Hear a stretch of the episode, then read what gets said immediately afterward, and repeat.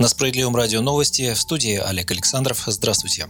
Сергей Миронов поддержал предложение президента провести 1 июля всероссийское голосование по поправкам в Конституцию. Он отметил, что предложенные поправки в основной закон значительно расширяют конституционные социальные гарантии. Кроме того, они усиливают полномочия парламента. Теперь избиратели через своих депутатов получают возможность участвовать в назначении членов правительства. Фракция «Справедливая Россия» активно участвовала в подготовке конституционных поправок в Госдуме. Среди ее предложений – принятие пункта о ежегодной индексации пенсии, социальных пособий и иных социальных выплат, обязательное социальное страхование, закрепление статуса культуры в качестве уникального наследия ее многонационального народа и русского языка как государства образующего. Роль этого голосования очень важна для поддержки президентского курса на разворот социально-экономической политики нашей страны в сторону интересов большинства граждан, сохранения стабильности, сказал Сергей Миронов. Ранее в понедельник дату голосования по поправкам в Конституцию страны принял Владимир Путин. Кроме того, глава государства отверг идею проведения голосования и Парада Победы в один день, 24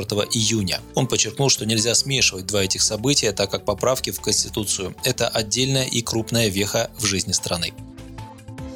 Президент России Владимир Путин 2 июня обсудит с председателем правительства Михаилом Мишустиным общенациональный план восстановления экономики. 1 июня Мишустин сообщил, что Кабмин подготовил общенациональный план восстановления экономики. В этот же день документ был представлен в Кремль. Отмечается, что план состоит из 9 разделов и содержит около 500 мероприятий по различным направлениям. Выполнить его будет необходимо до конца 2021 года. Это, в свою очередь, позволит не только переломить ситуацию, сложившуюся из-за COVID-19, но и приступить к проведению долгосрочных структурных изменений в экономике, ее дальнейшему укреплению. Напомним, Путин поручил Кабинету министров совместно с регионами и деловыми кругами начать работу над планом в конце апреля. Документ должен содержать мероприятия по нормализации деловой жизни и росту экономики, восстановлению занятости и доходов граждан. Президент отмечал, что ключевая задача плана не только стабилизация ситуации в экономике, а обеспечение долгосрочных структурных изменений с учетом новой реальности. Свои предложения в план подготовили деловые объединения, члены Совета Федерации, парламентские партии, в частности «Справедливая Россия», а также общественные организации.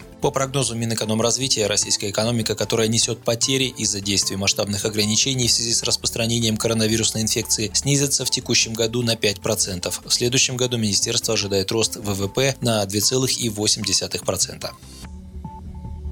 Министерство просвещения планирует провести выпускной для школьников в привычном, очном формате, сообщил министр просвещения Сергей Кравцов в ходе онлайн-фестиваля «Большая перемена». В минувшую пятницу Минпросвещение рекомендовало регионам провести 27 июня мероприятия, посвященные выпускникам школ этого года. Большинство мероприятий будут проходить в онлайн-режиме. Центральным событием станет общефедеральный выпускной вечер, который охватит все российские регионы. В финальную часть программы войдет популярный ежегодный фестиваль «Алые паруса». Отмечалось, что очно Очные выпускные вечера могут пройти в субъектах, вышедших к тому моменту на третий этап снятия ограничений по коронавирусу. При этом необходимо строго соблюдать все предписания Роспотребнадзора. Также отметили в ведомстве при соблюдении всех санитарных требований проведение очных выпускных возможно по окончании экзаменационной кампании ЕГЭ. Справедливое радио подробно рассказывало о том, как в России будут сдавать ЕГЭ в этом году. Экзамен будут сдавать только те, кто поступает в вузы. Экзаменационная кампания начнется 3 июля с испытаний по географии, литературе и информатике. Самый массовый экзамен по русскому языку запланирован на 6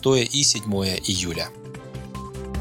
Глава «Справедливой России» Сергей Миронов дал старт новому проекту в защиту студентов платных очных отделений вузов и СУЗов, которые на период пандемии были переведены на дистанционный способ обучения. Он предлагает платникам законный способ сделать перерасчет стоимости обучения за вынужденную удаленку. Об этом политика попросили сами студенты. 28 мая Миронов провел видеоконференцию по проблемам молодежи, в которой приняли участие 130 юношей и девушек из разных городов страны. Но проблемы, как оказалось, у всех похожие. После введенного в стране режима повышенной готовности очников студентов перевели на дистанционный способ обучения, рассказали молодые люди лидеру СР. Возник резонный вопрос, возможно ли получить перерасчет за образовательную услугу. Сергей Миронов считает, что возможно. Он предложил обращаться за помощью в ближайший Центр защиты прав граждан. Напомнить, эти центры действуют в 72 регионах страны при поддержке «Справедливой России». Центры уже приступили к работе со студентами, там готовы оказать правовое сопровождение учащимся и их родителям на всех этапах решения вопроса, вплоть до получения перерасчета. Сделать Сделать это несложно. Зайти на сайт справедливо-центр.рф и оставить там обращение. Тогда юристы центра сами перезвонят и проконсультируют. Или по телефону горячей линии 8 800 755 55 77. Все услуги Центра защиты прав граждан оказывают бесплатно.